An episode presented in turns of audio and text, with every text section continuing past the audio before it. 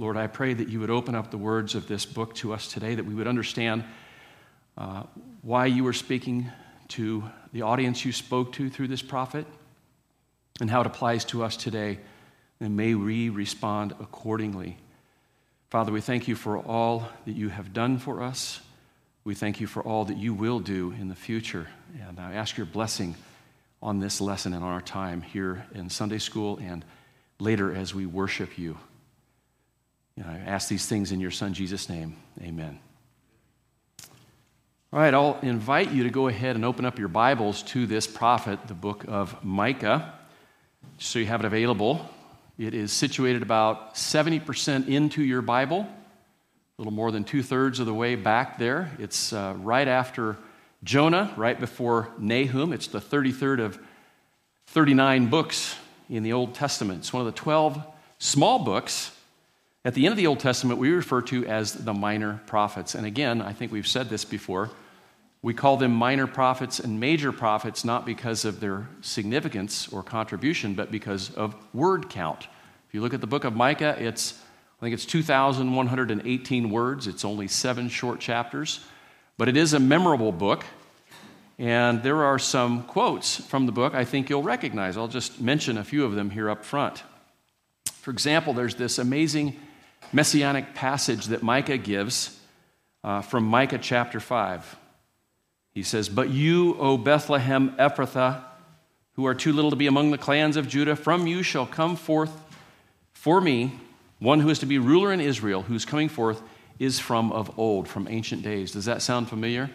You've probably heard this one at every Christmas service you've ever been to, probably. And then there's this one from chapter 4. And they shall beat their swords into plowshares and their spears into pruning hooks. Nation shall not lift up sword against nation, neither shall they learn war anymore. And those of you who grew up in an, uh, what they call an Anabaptist church, like I did, I grew up in the Church of the Brethren. Or maybe if you were a Mennonite or an old order German Baptist or maybe a Dunkard Brethren, this verse I just quoted is uh, one of the main proof texts that we always taught for the doctrine of pacifism. That was a key verse for us. Then there's this one from uh, chapter 6, verse 8. This one is one that's gotten really popular with the social justice movement. This is from the book of Micah. What does the Lord require of you but to do justice and to love kindness and to walk humbly with your God?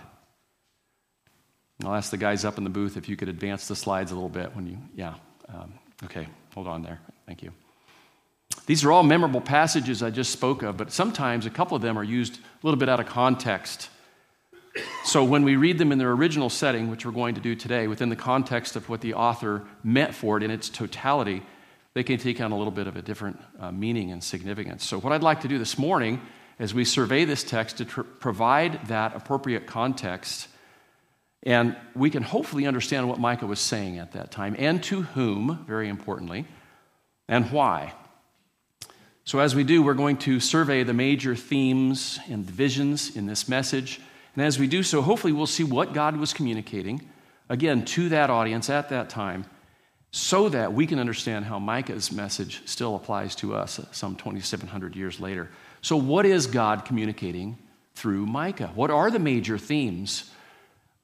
you might think, you know, these 12 minor prophets at the end of the Bible, man, they all kind of seem to blend in together, you know? How's one differentiated from the other? Hopefully, by the end of today's overview, we will have at least a basic idea of what God inspired Micah to say and why. And you can see here's our outline.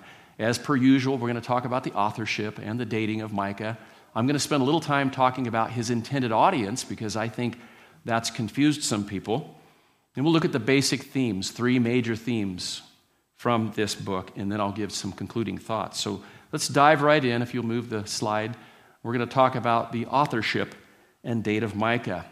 And you'll be shocked to know that the author of the book of Micah was Micah. You're right. And if you've got your Bibles open, we know this by reading the very first verse. It says, The word of the Lord that came to Micah of Moresheth in the days of Jotham Ahaz and Hezekiah, kings of Judah, which he saw concerning Samaria and Judah. Now, this name Micah, it's kind of interesting. Uh, his name meant who is like Jehovah. In other words, who is like God?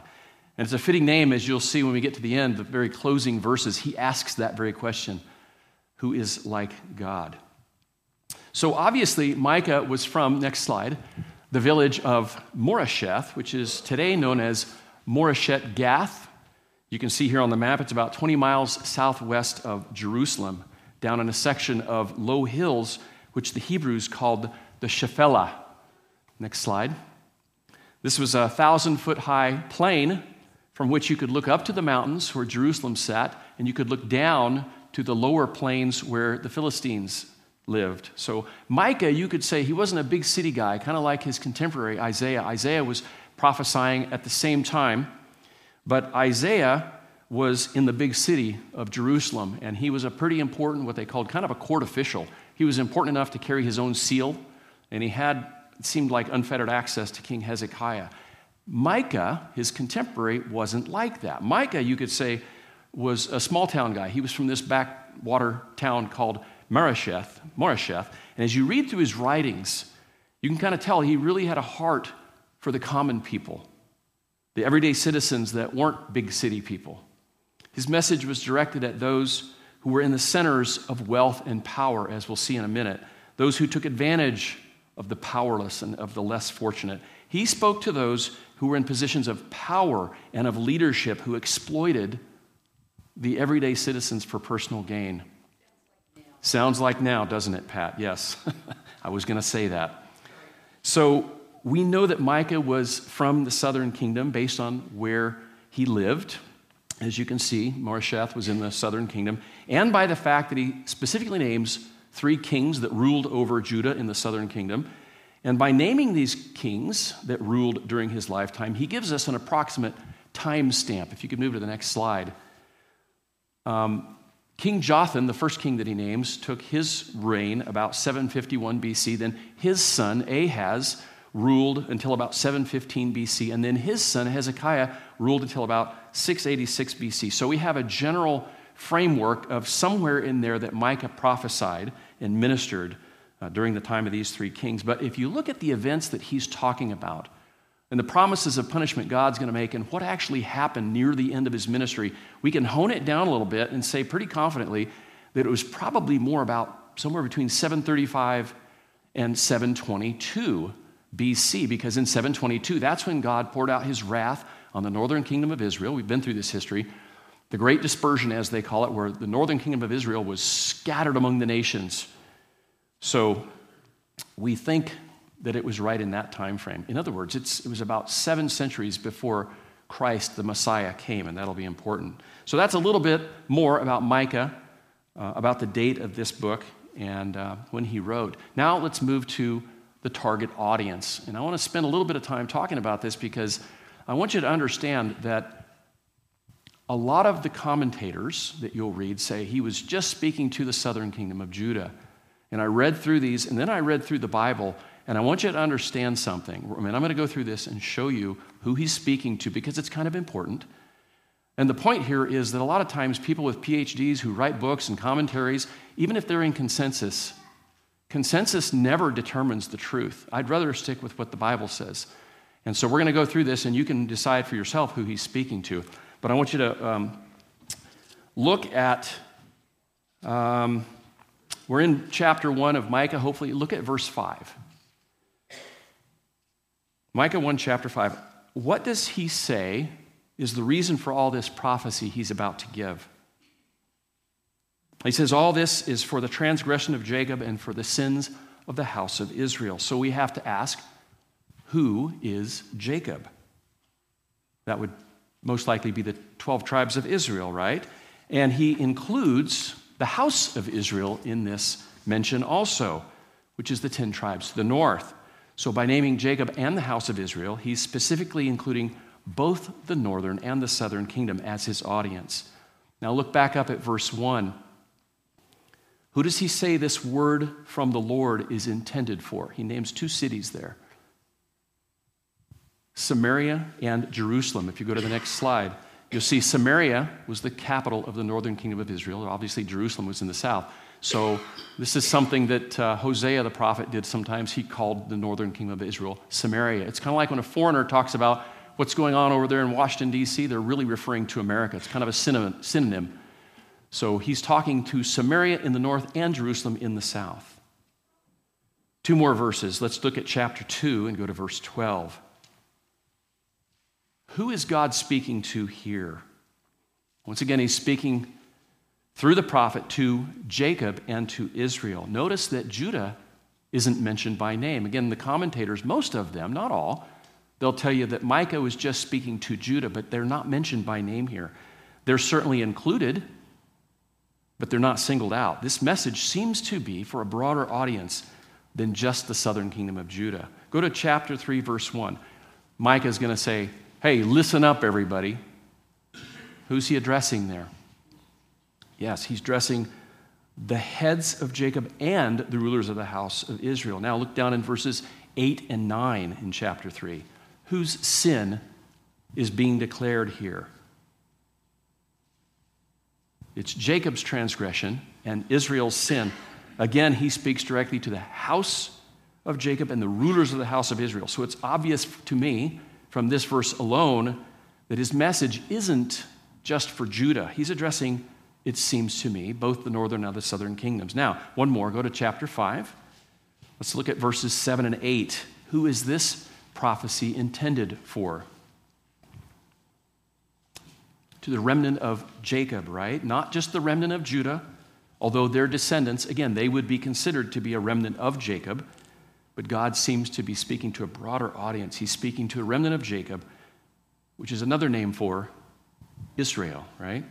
So Micah seems to be saying this is concerning both capital cities, Samaria and Jerusalem, and that his message is for both Jacob and Israel, meaning all 12 tribes, not just Judah. Yes, he is in Judah. We've established that he was from there. He names three southern kings, and in chapter 1, he names a whole handful of little cities throughout Judah. But he is still concerned with Israel because God obviously is still concerned with Israel. And they're all descended from Jacob, they're all from the same family. So that, it appears, is Micah's target audience. And you can argue with me, but um, we went through the text, so hopefully that's helpful. And I think that's important. Now let's move to our next point, uh, part three of the lesson. We're going to look at the basic themes from Micah. And we'll start with the first prominent theme, which is a message of punishment, which resonates through the first three chapters of Micah and also in chapter six, which is to say that out of these seven chapters of this short book, four of them are dedicated to indictment against the rulers of Israel and Judah and all those who follow their lead, including false prophets and priests. So, like any good prophet who speaks on behalf of the Lord, Micah is serving as a watchman on the wall, warning God's people of impending punishment for their sins. Does that sound familiar? We've only been through four of the minor prophets, I think, but we should be beginning to see a pattern here. It's a common theme. God sends the prophets to warn the people of the dire consequences of sin, to give them a chance to do what? Repent. Yeah, and he does this not only for his people, Israel, but if you were here for Al Negan's lesson last week on Jonah, he also sends them to other cities like Nineveh. And Nineveh repented, didn't they? Amazing. So now let's look at some of the charges that God brings against his people, Judah and Israel. Hopefully, we'll get a better understanding of the words that God is giving Micah to deliver. Let's go back to chapter 1. Let's look at verses 6 and 7. Again, you'll see here that Micah is referring to Samaria up in the northern kingdom of Israel. And, and three times in these two verses, six and seven, he refers to Israel as her. He refers to her carved images and to her idols, and he mentions the fee of a prostitute by which she gained all of these idols. It sounds a lot like um, his contemporary, his other contemporary, Hosea, who was speaking to Israel, calling them whores, harlots, and prostitutes up in the north. So Micah is condemning them for their harlotry with other gods here. That's in chapter 1. Uh, look at chapter 2, verse 1.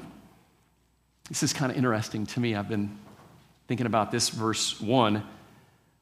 He uh, accuses his audience of conspiracy. He says, Woe to those who devise wickedness and work evil in their beds. When the morning dawns, they perform it because it's in the power of their hands. It sounds to me like Micah is a bit of a conspiracy um, theorist, but this shouldn't surprise us because, after all, a few weeks ago when JD taught that sermon on uh, Matthew 28, um, we learned that it's nothing new that evil people get together and make evil plans behind closed doors, and then they execute those plans simply because they have the power to do so.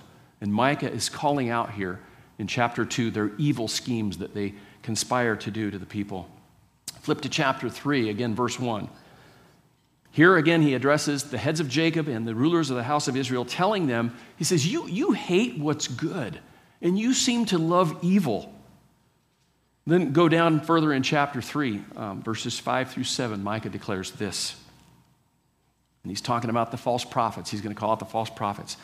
Thus says the Lord concerning the prophets who lead my people astray, saying, Peace when they have something to eat, but declare war against him who puts nothing in their mouth. In, in other words, he's condemning these false prophets that when people give gift offerings to the prophets, they speak kind words to them. But if you don't give offerings and gifts to these false prophets, well, then they're enemies of the prophet. He goes on in verse 6 Therefore, it shall be night to you, he's talking to the false prophets, without vision, and darkness to you without divination. The sun shall go down on these false prophets, and the day shall be black over them. The seers shall be disgraced, and the diviners put to shame. They shall cover their lips, for there is no answer from God. So Micah calls out the false prophets who are leading God's people astray. The indictments and warnings of punishment continue in chapter 6. If you want to go there, it's 16 verses, and I'm going to break it down. I'll give a little synopsis of the first eight verses, within which we see verse 8, which I said the social justice movement likes to use a lot, maybe a little out of context. And then I'll give a synopsis of the last eight verses. So, chapter 6, the first eight verses, the Lord basically says through Micah, Hey, argue with me if you want, but the truth is that you haven't obeyed me, you have not worshiped me alone, you've forgotten everything I've done to preserve and sustain you, and you still don't understand that what I require of you is that you act justly in accord with my laws, that you love in kindness, and that you walk humbly with me, the Lord your God. And I want to take just a minute here because it is an important text that we find in Micah. And like I said, a lot of the people in the social justice movement talk about that in an effort to redefine what justice really is. Last week I heard a wonderful interview by Dr. Voddie Baucham, and he said this he said, Yeah, justice is important, but only to the degree that justice must be defined as the type of justice that God demands, which is according to his precepts, applied equally to all people. Whether you're rich or you're poor, whether you're a preacher or a layperson, whether you're a ruler or just a common citizen, whether you're black or white or a shade of brown in between, whether you're a male or a female or a Jew or a Gentile. God demands that justice, true justice, as defined by Scripture, is according to His law being held consistently and without prejudice. We should all know this. And to that end, Dr. Baucham said, we have to be right about what the word justice means and about what God requires of His people at any time in history. So I hope that puts that little verse into proper context. I couldn't ignore that. And then moving to the last eight verses of chapter 6, here God asks a, a really good rhetorical question Would I be just if I didn't punish all iniquity? And he says through Micah, Your rich men are full of violence, your inhabitants speak lies. Therefore, I strike you with a grievous blow. This is a very serious warning, an indictment. He's telling them what he's going to do. I will strike you with a grievous blow because instead of keeping my statutes, you followed the ways of two of the most evil kings in the history of Israel. And he names two of them Omri and his son Ahab. And he says, So I will punish you. So, chapter six, again, is just like the first three chapters. In that, it delivers this warning of impending punishment. God is not messing around. You go to the next slide. I, I wanted to do this. You can gain some really good insights into what was going on with these rulers in Judah and also um, the rulers in Israel by going to 2 Kings and 2 Chronicles. It's fascinating reading what the scriptures have to say about these uh, men in the executive branch, if you will. Um, I have about two and a half pages of notes I was going to include in this sermon because it really helps you understand why God was so angry with them. Um, if you want, I've got them printed off. It's two and a half pages. It's fascinating to read what these accounts say about these men that were in power positions during Micah's ministry. And so I've got that for you if you'd like that. Okay, let's go to the exciting part of Micah as we move to the next point in our outline. A message of promise. This is found in a little bit of chapter 2. We'll talk about two verses from chapter 2, and then also in chapters 4 and 5. And I, I wanted to, I thought, man, this is such a short book. I could read all of chapters 4 and 5. We don't have time, but um, in the middle of chapters 1 through 3, where God is giving this indictment and warning of this coming judgment, it's a, it's a vast sea of indictment. There's this little island of chapter 2, verses 12 and 13, where this message of promise comes out. So I had to pull this out. Micah says, and he's speaking of the future, God, in the midst of all this indictment and, and judgment, he's speaking of a future day. He says, I will surely assemble you, O Jacob. I will gather the remnant of Israel. I will set them together like sheep in a fold like a flock in its pasture, a noisy multitude of men. He who opens the breach goes up before them. They break through and pass the gate, going out by it, and their king passes on before them, the Lord at their head. Isn't that fun to think about? What an incredible, joyous, noisy, excited people following Christ into a new kingdom. I love this little, like I said, it's a little island in chapter 2 there. So you can think about it this way it's like a father who disciplines a child he loves. Right in the middle of reprimanding them and scolding them, God can't help but telling them that someday he is going to regather them and be their king. I love that. Now let's turn to chapter 4. And I am going to read verses 1 through 7 because this is really exciting. And uh, my brother Chris Bazell was reading uh, Thessalonians, Paul's letter to the Thessalonians a couple weeks ago, and he texted me and he said, Scott, Paul's saying we got to remind each other of these things in the future as encouragement. Share these words with each other. And I find this chapter 4 and 5, this is the same thing. Listen to this. This is really cool. Micah is prophesying about the future kingdom that will be ruled by the Lord. He says, It shall come to pass in the latter days that the mountain of the house of the Lord will be, shall be established as the highest of the mountains. He's talking about Jerusalem and it shall be lifted up above the hills. Now, that's interesting. I think this will literally happen. This is what the Bible says after the flood. God raised up all the mountains and plateaus, the water um, drained off. Right here it says he's going to lift Jerusalem and that mountain up as the highest. So I think it will be like that. And many peoples will flow to it, and many nations shall come and say, Come, let us go up to the mountain of the Lord, to the house of the God of Jacob, that he may teach us his ways that we may walk in his paths. For out of Zion shall go forth the law, and the word of the Lord from Jerusalem. He shall judge between many peoples, he shall judge for many peoples, and shall decide for strong nations far away. And they shall beat their swords into plowshares, and their spears into pruning hooks. Nation shall not lift up sword against nation, neither shall they learn war anymore. And it's really interesting. This, this amazing passage was obviously very important. If you want to go to the next slide, Andrew, because I could have just read to you word for word from Isaiah chapter 2, verses 2 through 4. They're identical. So, did, did Micah steal this from Isaiah? Or maybe did Isaiah steal it from Micah? Or was it possibly important enough to God to give this important message? Pat's nodding her head, yes to these people at the same time through two different prophets? We don't know, but obviously, this is a very important message of promise. Okay, continuing, you can go to the, there we go.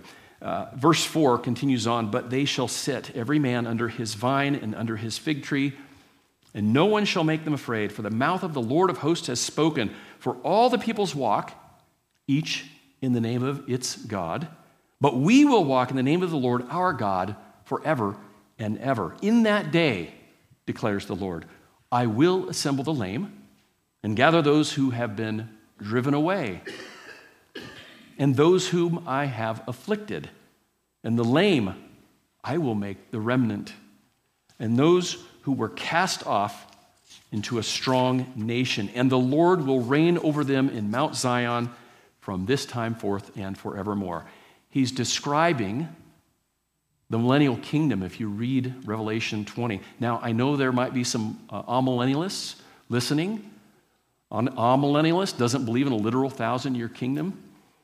They'll probably say, no, Scott, this is describing the future, but he's describing here the eternal state of heaven. Well, I would beg to differ. Let me tell you why. If you look at verse 3 there, and there's what my ESV Bible says He shall judge between many peoples, and he shall decide for strong nations far away. But the original Hebrew text says, He will judge and rebuke many people. Isn't that interesting? The prophet Isaiah in his text says, He shall decide disputes for strong nations. Now, let me ask you a question Will there be disputes in heaven? Will people be arguing with each other? Will there be the need for God to rebuke people? That would indicate they were sinning. Is there sin in heaven? I don't think so. I, I, I'm pretty sure this cannot be describing the eternal state. This is a promise of a future kingdom on earth inhabited by many nations, ruled by Christ. Again, an incredible message of promise. And I tell you what, I don't know about you, but I can't wait to be a part of that kingdom. Because even if it's not heaven, it's going to be a thousand times better than any earthly government ruling any country right now on earth, right? Okay, let's move to um, number uh, three again the message of praise. This is how the book concludes. Micah gives a message of praise for the God of salvation. But chapter 7 begins with Micah's personal lament over their personal sin. If you look at that, you can see he was obviously very distressed over the complete lack of righteousness as he looked out on uh, the people. He knew also, this was also distressing, he knew that God was serious about these warnings and that punishment was coming. He knew it was coming to Samaria and to Israel in the north. And he also knew that Judah and Jerusalem would follow soon thereafter. So this is a very sad time for him. So let's look down at verse 7 of chapter 7. Here we see the words of a man. I can just imagine as he's saying these words, he probably felt like the lone, solitary, faithful believer that's just clinging to faith despite all the evil that he sees around him. Micah says in verse 7 But as for me, I will look to the Lord. I will wait for the God of my salvation. My God will hear me. And he keeps talking about this future day when God will execute judgment on the nations. And he says, In that day, they shall come trembling out of their strongholds. They shall turn in dread to the Lord our God. He's speaking to Israel here. And they shall be in fear of you. And I always used to think when he said they'll be in fear of you that he obviously was uh, uh, addressing God, but he, he spoke about God in the third person here. They'll turn in dread to the Lord our God, and they shall be in fear of you. He is speaking to the house of Jacob, telling them that at, on that day, the nations will be in fear of them because of their God. He says, They shall be in fear of you. Very interesting. And then he closes with this prayer, if you want to look down at verses 18 through 20. And remember, I said that Micah's name means who is like Jehovah? That's what the question is that he ends up here asking. Who is a God like you? He's praying to God, this message of praise, pardoning iniquity and passing over transgressions for the remnant of his inheritance. And then it seems he turns again once and he addresses Jacob, saying, Hey guys, he does not retain his anger forever because he delights in steadfast love, he will again have compassion on us. He will tread our iniquities underfoot. And then again, he speaks to the Lord, saying, You will cast all our sins into the depths of the sea. You will show faithfulness to Jacob and steadfast love to Abraham, as you have sworn to our fathers from the days of old. So, incredible ending. Let's move to part four. Give you some concluding thoughts. What, what can we say about the book of Micah? I'll say this believe it or not, as harsh as the indictments and judgments were against all the leaders, all, against the priests, the false prophets in both Samaria and Jerusalem, God still loved his people, Israel, didn't he? And we've seen that in the other prophets. As Micah said in his final words, God is merciful, he's compassionate, he's loving, and he's faithful, and he's never going to go back. We've, we've reiterated this time and time again. He's never going to go back on his promises that he made to Abraham. It's hard to escape that truth. So we conclude this God gives warnings to the people that he loves so that they don't have to suffer his wrath. We have the privilege today of hearing these words that God gave the prophet Micah so that we can see how serious God is about worshiping him and how serious he is that we be set apart and holy and separate from the world. We can also conclude that for those who fail to repent of their disobedience, even for those who may know who he is, but yet fail to fear him, fail to love him, fail to walk in obedience with him, there is certain judgment coming, and there will be horrific eternal consequences for those who fail to repent. But for those who know and follow the Lord, he will discipline us, right? Not out of hate, but from fatherly love. He does discipline us. I've been the recipient of his discipline many times. Praise God for that. God knows that sin destroys. And again, he wants us to be holy. He wants us to be set apart so that we can receive his eternal blessings. So, here in the closing verses, again, Micah reminds us that God pardons iniquity and passes over transgression. He doesn't retain his anger forever because he delights, again, in steadfast love. And even though, I want to make this point, even though we may not be blood descendants of Jacob. I don't know, maybe somebody is, we don't know. Um, that's who these promises were made to, right? To Jacob. The Lord promises that both in the Old, throughout the Old Testament and the New Testament, everyone who calls on the name of the Lord will be saved, right? So as we read through these things, and they say, well, he was talking to Israel. Hold on a second. It doesn't matter if you're necessarily a blood descendant with the DNA of Jacob. Jesus said in Matthew 3 9, if God wanted to, he could raise up descendants of Abraham from stones. So obviously, the point is, it is not your lineage, it's not your bloodline that makes you one of God's elect. It's through faith alone, by grace alone, right? Go read Ephesians chapter 2. Paul talks about those of you Gentiles who were alienated, not part of the citizenry of the commonwealth of Israel, but you were adopted into that citizenry as one body through the blood of Christ. And then Romans 11, he talks about the Gentiles being grafted in and nourished by the original root as one body. So we should get excited about these promises. This is not just stuff 27 years, 100 years old that God said, well, it'll be done and then it'll, you can just go back and look at these minor prophets every once in a while out of passing interest. No, these are promises for us too. And what a great encouragement for the faithful remnant like Micah who cling to faith regardless of how evil the world becomes around us. And by the way, I want to ask again are you noticing a pattern in all these prophets? What we see here is that God is a God of justice and He's a God of righteousness. If you think about it, He sent all of His prophets declaring, Repent and believe. Does that sound familiar? Sounds a little bit like the gospel, doesn't it? See, even back then, and, I want to make this point, I want to go back to what Micah said. They knew about the coming Messiah. Micah told them 700 years before the first um, uh, coming of Jesus Christ, who would rule over Israel and all the nations. And I want to finish with the words that Micah spoke to Israel and to Judah these seven centuries before Christ came. Again, let's, let's go back to Micah 5, verses 2 through 5. This is incredible but you, O Bethlehem, Ephrathah, who are too little to be among the clans of Judah, from you shall come forth for me one who is to be ruler in Israel, whose coming forth is from of old, from ancient days. Therefore, he shall give them up until the time when she who is in labor has given birth. Then the rest of his brothers shall return to the people of Israel. And he shall stand and shepherd his flock in the strength of the Lord, in the majesty of the name of the Lord his God, and they shall dwell secure. For now he shall be great to the ends of the earth, and he shall be their peace. What an incredible promise.